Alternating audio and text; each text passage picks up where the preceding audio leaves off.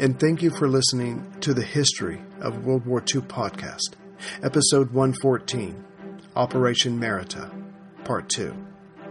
Last time, Hitler, in order to secure the oil fields of Ploesti in southern Romania, and to pull Mussolini's chestnuts out of the fire in Greece, and to secure his southern flank from the Allies, especially with his invasion of Russia on the horizon, invaded Yugoslavia and Greece on April 6, 1941. The well trained and battle hardened German troops were able to make short work of Yugoslavia's defenses. The overwhelmed country relented on April 17th. Its young king, just 17 years old, took flight and eventually ended up in London. In Greece, Hitler's Operation Marita was moving along equally well. In the Greek northeast, to the east of Macedonia, the Metaxas line had fallen by April 9th. On that same day, General Maitland Wilson, commander of the BEF in Greece, had decided to withdraw from the Alakmon line in central northern Greece and pull back to the south, just north of Mount Olympus.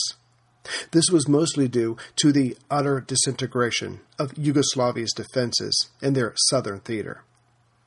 Now that the Germans had free range in the Strumica and Monastir sectors in the south, this would allow them to pour into Greece, to the west of the Alakmon line's end point, and attack it from behind. Less than more directly challenged. This German thrust also threatened the 12th and 20th Greek divisions, holed up in Albania, currently engaged against the Italian forces there. And though Mussolini's men weren't making much progress, they were soon reinforced by the arrival of German infantry and armor. Those Greek forces, if they did not heed General Wilson's recommendation to pull back, would soon be surrounded, or at the very least cut off from their allied Anzac, Australian, and New Zealand forces. Only when the New Zealanders, Australians, and a few Greeks of the Alakmon line started pulling back south did General Papagos, commander of the 12th and 20th Greek divisions, finally relent. Those forces disengaged from the Italians on April 10th. Yet, for some inexplicable reason, the order to actually pull back did not come for two more days. Those precious 48 hours were lost. But the order to pull back was finally given. Yet the Greeks lacked wheeled transport and had the mountainous terrain to deal with. No, if they were going to get out of their current predicament, it was by foot and at night. Clearly, they needed more time, which is where Mackay Force came in. Under the leadership of Iven Mackay of the 6th Australian Division, this group of Aussies, New Zealanders, Britons, and Greeks were attempting to hold off, or at least slow up, the SS Adolf Hitler Brigade, who had just taken Vevi, just on the Greek side of the Yugoslav Greek border. The Germans spent the night of April 11th trying to dislodge those elements of Mackay force in front of them, perched on the heights, that commanded the road the Germans had to take to continue south. Trying to sneak up the hill during the night, if the Allies' guns could be silenced, the Germans could, when the sun rose, rush at them in relative safety.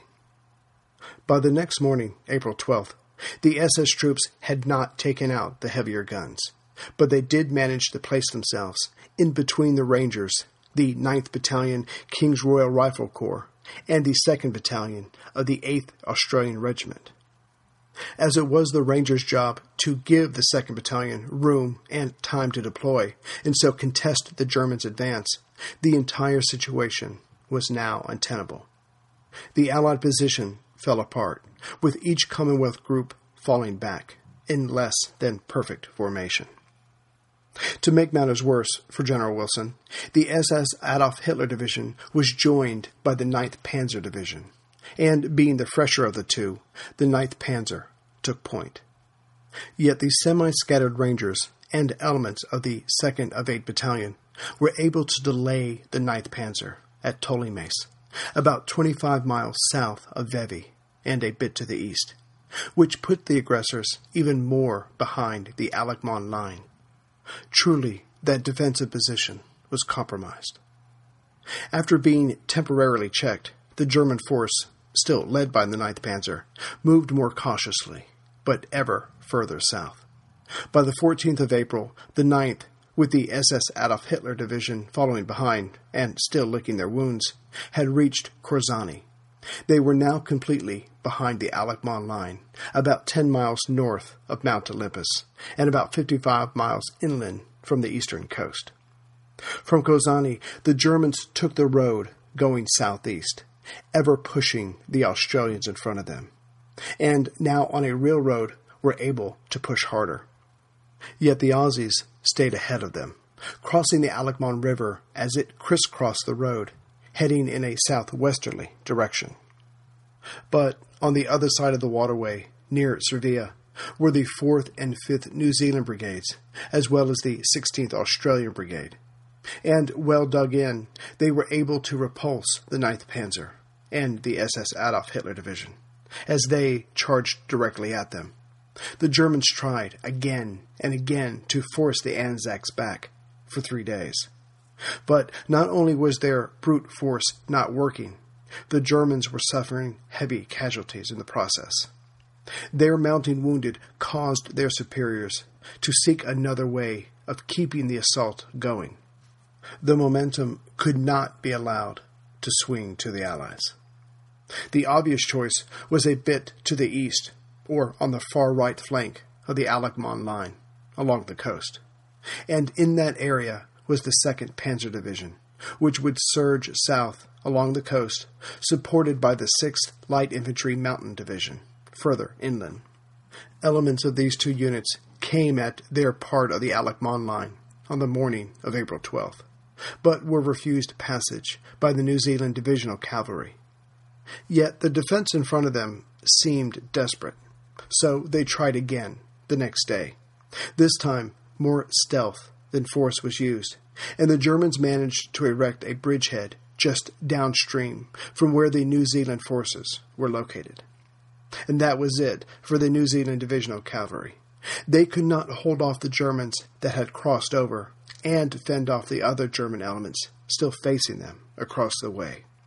The New Zealanders pulled back, entering the Olympus Pass that ended at the mountain of that name.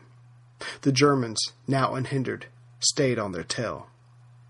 This clashing race south continued for two days, until the pursuers ran into the entrenched 22nd New Zealand Battalion, which had the support of artillery. The 2nd Panzers, along with the Light Mountain Infantry Division, were held up, and then again the next day. Their casualties were not alarmingly high, but high enough for them to look around for another option. Still, the Germans were now in the Olympus Pass.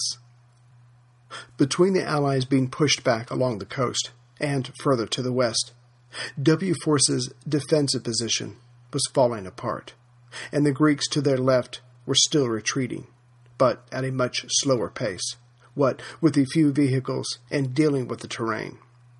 General Wilson, being logical, knew their back was all but broken. His second line of defense, the Olympia Servia Grevena line, was holding, for now, but it was not the new front he was hoping for. And with that mindset, Wilson, on April 13th, put the question to General Sir Thomas Blamey, the commander of the Australian forces, of pulling back to Thermopylae, a hundred miles to the south. Blamey did not want to answer the question any more than Wilson had wanted to ask it, but it was decided to put that same nagging question to General Papagos two days later. Yet the Greek general's answer shocked the two men. Papagos replied that perhaps the time had come for the Allies to consider pulling completely out of Greece. One, to save their troops, who were not going to, let's face it, save Greece, and two, save the Greek people from any more devastation. This line of thought was above Wilson's pay grade, so he took the situation and everyone's thoughts to Wavell. The CNC replied with, Pull back if you must, but the pullback did not have to constitute a general withdrawal. If it was still possible to oppose the Germans, then it should be done. And Wilson, who hated to give up, took his superior's reply and decided to pull back to Thermopylae, but to not give up the fight. Yet Wilson knew the 1st Armor Brigade would be of no help in this new phase in the war. It had been pulling back all this time, losing tanks along the way, but more due to mechanical failure than German weaponry. By the time the brigade was due east of Wilson's second line of defense, it was already down to six tanks. The unit was supposed to be filling the gap in between the new defensive line and the retreating Greeks further west, but with only six tanks left. The 1st Armor Brigade was ordered again to pull back south and then a bit east to Kalabaka near Trikala, which put it behind the new defensive line. The tank men could not help but notice as they were being pulled out of the fight. Yet by the time the force arrived just west of Larissa, all of its tanks were practically useless. The western part of the plain of Thessaly was being protected by tank men without tanks. At the center of the second defensive line was the 6th New Zealand Division, but Wilson, having made up his mind, had the 6th start to pull back on April 15th. It could have gone smoothly. It should have gone smoothly. But then the weather cleared, and the Luftwaffe pounded the ground under the Anzac forces. Under this hail of bombs, elements of the 6th New Zealand tried to set up a rear guard position at Elasson, just behind the line they had left, but still north of Larissa. But to make matters worse, the RAF had to abandon their most forward bases and use two others near Athens, just over 100 miles away. The time those planes spent aloft was dramatically reduced. So the inevitable happened. The Germans were close to the airspace being challenged, could reinforce their squadrons faster, whereas the RAF had to cover a distance just to get to the fight. On April 15th, with the Allies pulling back and the Germans moving forward, the air above them was critical, but it was all a German victory. A squadron of Blenheims had been wiped out in the air, and another was bombed while on the ground. The Luftwaffe dominated the skies from then on and was taking the fight to the RAF. As Wilson had other rearguard positions established to the south and west of Larissa, they too came under fire from the skies. But it was at Larissa, or more precisely, along the coast, that Wilson's entire defensive system, if it could be called that at this point, was threatened. To the northeast of Larissa, along the coast, where the Peneus River flows into the Aegean Sea, the 21st New Zealand Battalion had just finished blowing up the tunnel there during the morning of April 15th. Seemingly, panzers were not going to be following the 21st any time soon. But as the smoke cleared, a German motorcycle battalion came at the New Zealanders, the debris not being an interference for them. But then, amazingly, the attackers managed to send their smaller tanks into the fray. Truly, the paths these machines would have to take would be dangerous for a modern day Jeep. It's scarcely believable. If I can find pictures other than in the books I'm using, I'll post them on the website and on Facebook. Yet, though supported by tanks, the New Zealanders shrugged off the German motorcycle battalion, who suffered shocking casualties. Later that afternoon, a panzer regiment arrived, crossing over a quickly erected pontoon bridge, and helped renew the attack. Yet again, the Germans were thrown back, with heavy losses. But these smaller victories were not going to change the course of the battle. Gruesome as it sounds, the Germans could afford the losses. The defenders had only so many shells and bullets. The momentum was still with the Wehrmacht. The next day, April 16th, the attack was resumed, but again the New Zealanders held fast, the panzers not having their intended effect, nor their motorcycles. Yet, as the morning went on, German infantry units were able to get in close and then overrun a New Zealand company. This left the entire defensive line, sturdy up to this point, now punctured, and soon to be leaking Germans. It was time to withdraw again. Falling back to the Pineos or Tempe Gorge, just to the northeast of Larissa, the Anzacs fell back. Yet the Germans, though dealing with many casualties, stayed with the fleeing forces.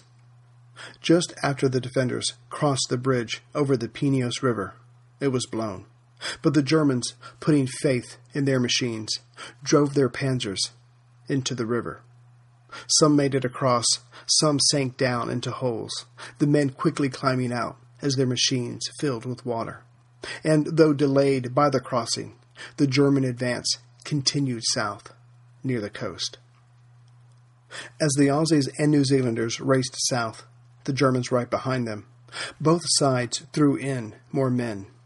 General Blamey, commander of the Australian forces, called up the 16th Australian Brigade the Germans the 6th Light Infantry Mountain Division.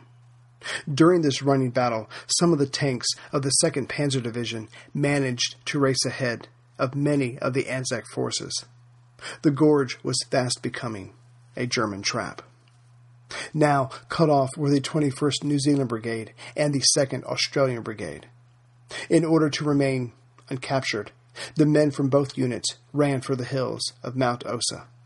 During the next few days, many of them managed, as individuals or in small groups, to make their way south.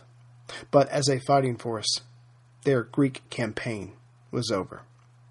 Keep in mind, these brigades were to be the blocking force that kept the attackers from racing down the road to Larissa and capturing even more Anzac forces.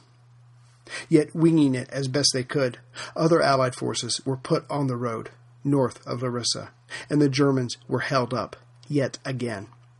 And on April 17th, with everyone on both sides knowing this ad hoc blocking force could only hold out for so long, what with Luftwaffe bombs raining down on them, artillery shells finding their range, and panzers getting as close as they could to add their might to the storm.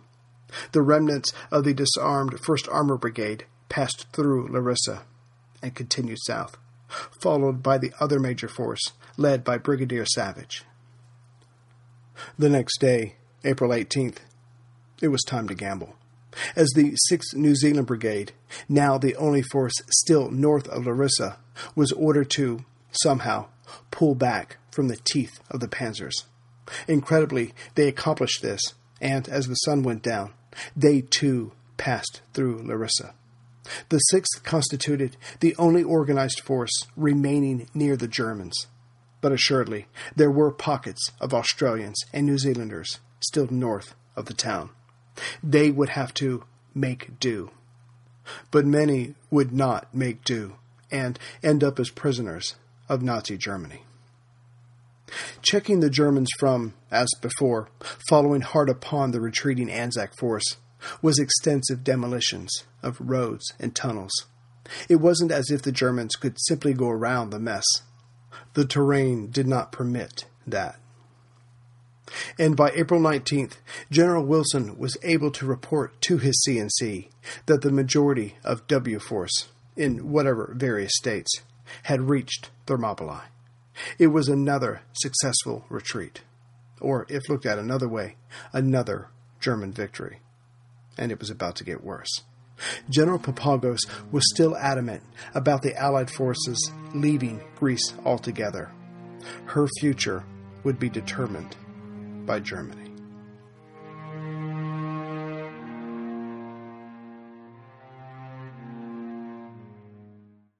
This podcast could not exist without the help of sponsors like Yahoo Finance.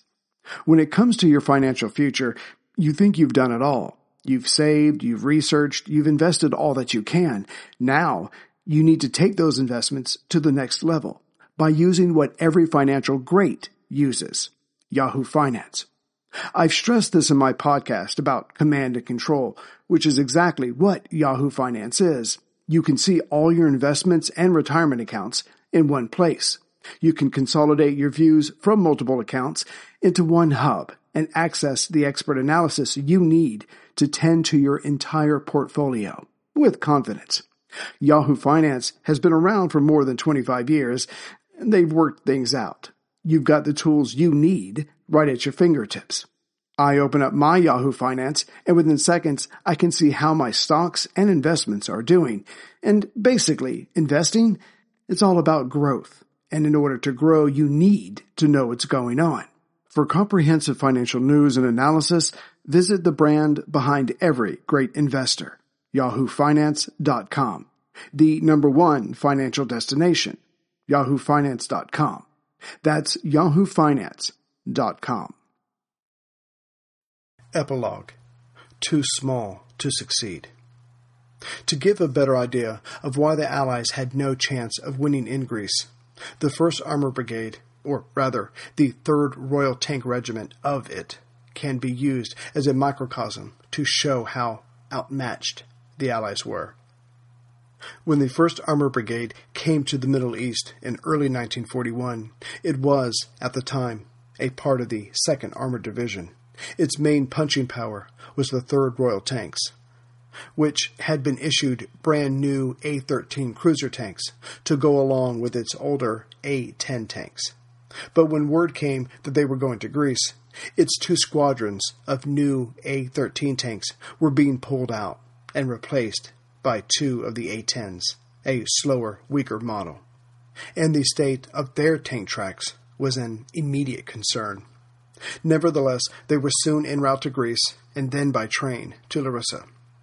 Along the way, the personnel of the 3rd Royal Tank Regiment howled for spare parts and spare tracks, knowing theirs were not long for this world. Eventually, they got spare tracks for another kind of tank, and their spare parts finally came just as they were pulling out of Larissa, so no help there. When the SS Adolf Hitler Division was coming south, the 3rd Royal Tank got the call on April 11th. C Squadron was ordered to head north and station themselves at Kella in case the Germans came that way. But as the tanks moved out, one broke down due to a damaged distributor. Another six broke down due to their tracks. The tanks were quickly repaired and on their way, but that was it for the spare parts they had with them. A few days later, C Squadron got the word to return to base, as the Germans had gone another way. Yet that journey back finished off five pairs of tracks and two other tanks' pistons. The seven tanks were set ablaze and abandoned. One more tank had to be put out of its misery the next day due to damaged track pins. Soon after, the Germans really did come their way, and C Squadron gave battle holding out for a few hours, mainly thanks to the support of their artillery. Yet word soon came it was time to go. B Squadron set out first, but quickly lost six tanks due to track failure. Another tank had to be destroyed due to damage taken. C Squadron went next, but lost three more tanks to ruined tracks, and a fourth due to steering issues. Again, it has to be said, normal spare parts could have kept most of these machines going. These mechanical failures left the job of covering their retreat to A Squadron, which managed to take out four German tanks as they exited. But A Squadron couldn't hold up the Germans alone and were ordered to follow the others.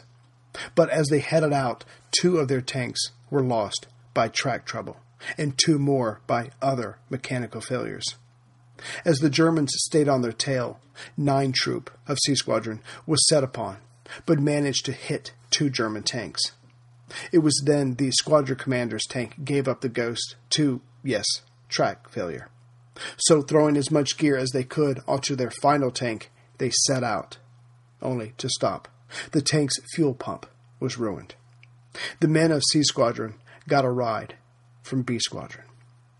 By the time B Squadron rejoined the regiment near the Alakman River, another eight tanks were left behind. This left B Squadron with one tank and C Squadron with two tanks overall. It was decided to join the two tanks of C Squadron to the nine remaining tanks of A Squadron, but as the retreat continued, more tanks were lost due to mechanical failure. Thus, on the morning of April 15th, the 3rd Royal Tank Regiment having only six tanks left, and they were not 100%, were pulled out of the line. Yet, in trying to head south, not under combat conditions, They lost more tanks anyway. Two tanks gave out the first day, and three more on the second.